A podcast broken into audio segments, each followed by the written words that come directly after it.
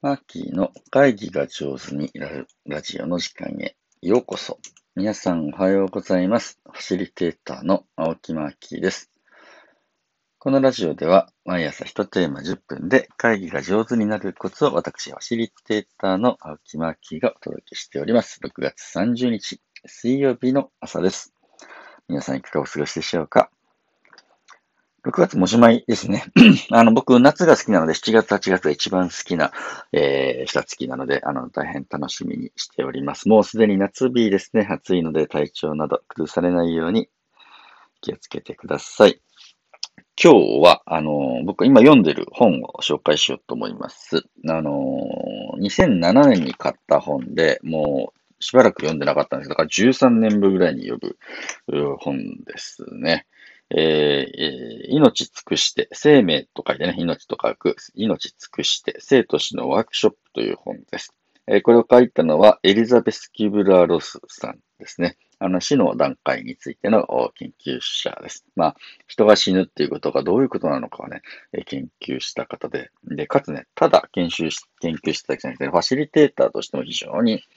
優れた方で、で、生と死と旅立ちのワークショップっていうのをね、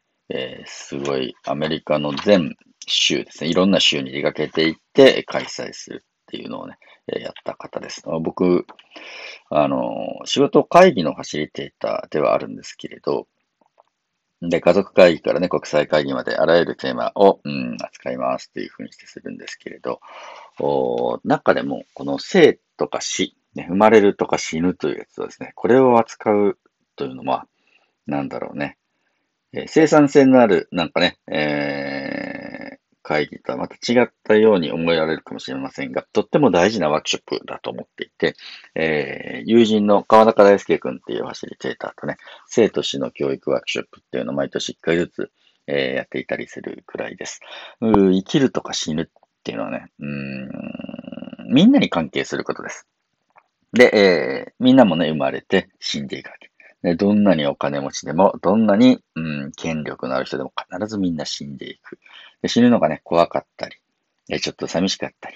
り、死ぬかもしれないなと思うと、少し心がね、いつも通りはなくなっていく。これが人間です。で、その死ぬってどういうことなんだろうというのを、僕らより前の世代で、よく研究してワークショップのファシリテーターとして、活躍なさったのが、エリザベス・キブラー・ロスさんですね。まあこの方の本何冊か僕を読んでるんですけど、特にこの、命尽くして生と死のワークショップ、この本は本当に僕がやりたいことに近い本でもあるなと思っていて、今一度読み直してみるんですけど、むちゃむちゃ面白いです。で、これどういうワークショップかっていうと、末期がんの方とか、もう不治の病ですね。医学ではちょっと手は打てませんというふうに言われた方が、たくさんですね、キブラー・ロスさんのところにやってくるわけです。で、月曜日から金曜日までの5日間のワークショップをね、基本的には設計されていて、で、貸し切りの合宿所みたいなやつを借りてやるんですね。で、やっぱりいろんな土地の人に、移動がね、困難な方も、やはりそういう、末期の方はね、いらっしゃるので、キブラー・ロスさんはアメリカのすべての州、あっちこっちの州に行って合宿所を借りて、月曜から金曜までの、この宿泊型のやつをね、開催するわけ。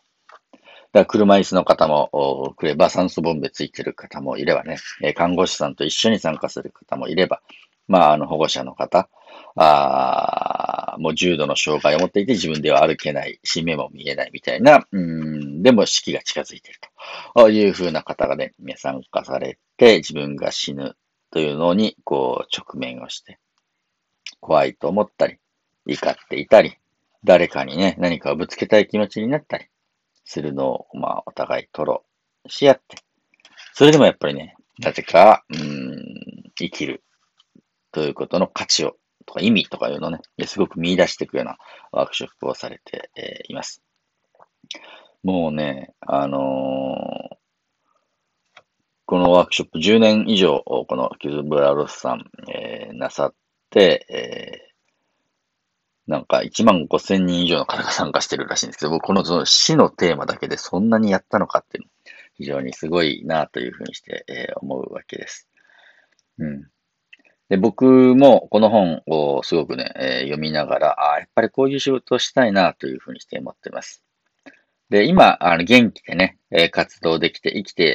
き生きと何かね、社会的な活動ができている方というのは、ね、もちろんできるんだけれど、この死にゆく方々とか死を目前に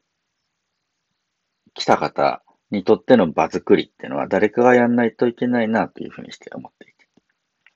まあ今はこのね、会議ファシリテーターやオンライン会議のファシリテーションが僕のメインの仕事になってますけれど、だんだん晩年と言ったらですけれど、もうまだ45歳ではありますけれど、もう45歳でもありますので、人生の後半何がしたいのかなっていうと、こういう死に関する、ワークショップやファシリテーションのお仕事を何かやっていきたいなというふうにして考えていたところなので、その途中経過報告として、今、命尽くして生と死のワークショップという本を読んでいますよというところです。もう多分、新刊では手に入んないかな。中古本しか手に入んないです。まあ今、少しメルカリとかアマゾンとかになら、今数冊はありますので、もしご興味がある方いらっしゃいましたら、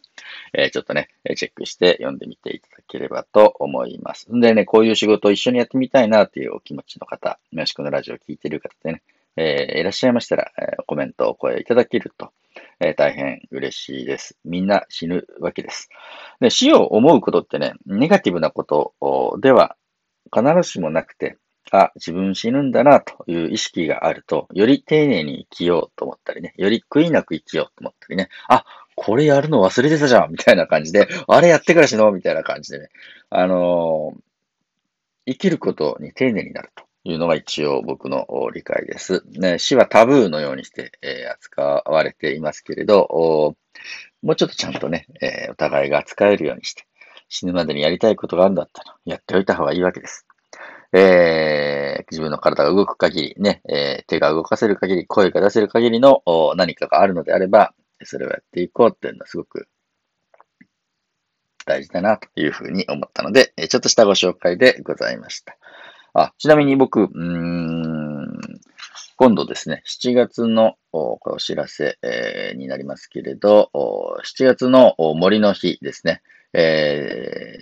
オンラインサロンで、毎回テーマをですね、ゲストを招いて、トークをするんですけれど、7月の15日の木曜日ですかね、第3木曜日の夜に、森と死っていうテーマで、トークイベントを開催します。こちらね、どなたも、チケットを2000円で買って聞くことができますので、もしよかったらね、聞いてください。はやちねんだっていうね、活動している今井幸太郎さんという方がゲストになります。はやちねんださんは何をしているかっていうと、遠野っていうね、岩手県の森に、命が帰る森っていうのを作っているんだね。で、みんなが生きてる間、元気な間に森作りに行って、そこの森に自分の、要は、灰とか、焼いた方法ねですね、をこう返せるみたいな感じ。自然層とか森林層とかね、よく言われると思いますけど、その森を生きてる間に手入れしようと。自分たちで作ろうみたいな感じで。ここに私は帰っていくんだな、みたいな森を作るみたいな、そんな活動してて、これちょっと面白いな、と思うんだよね。自分が死んだ後どこに入るんだろうとか、どこに行くんだろうみたいなことで、みんなそれぞれ、本当は希望がある。とかね、願わば海に巻いてほしいとかいろいろ思う人もいると思うんですよ。でもそれを作ることに関わる生きてる間にね、っていうのもなかなか素敵だなというふうにして思っていて、7月15日に森と死というテーマでね。ので、もしよかったらですね、聞いていただければと思います。というわけで今日は、キューブラロスさんの命尽くしてという本を今読んでますよというお話と、